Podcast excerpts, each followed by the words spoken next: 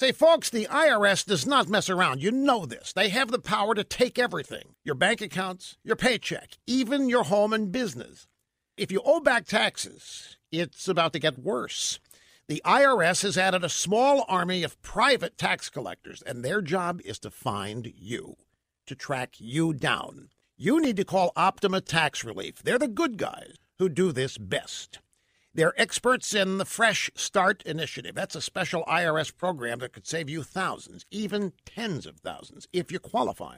One call can start the process to stop the demand letters, stop the aggressive collection actions.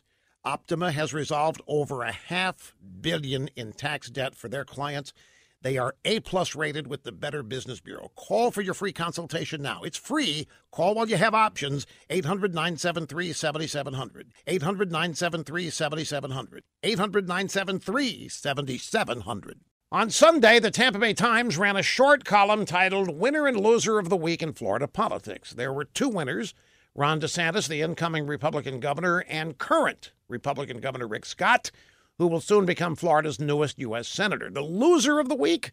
Well, they say the Florida legislature. The Tampa Bay Times claims that the Republican controlled legislature has been obsessed with preventing non existent fraud while it should have been making elections more accessible, reliable, and safe from legal challenges.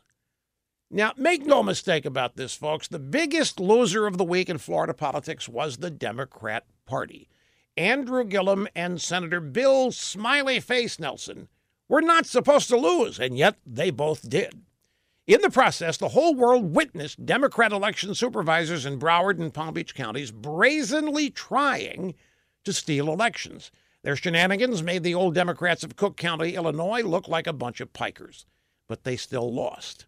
And no amount of drive by media spin can change that and the resulting ongoing anger and outrage from the Democrats will continue.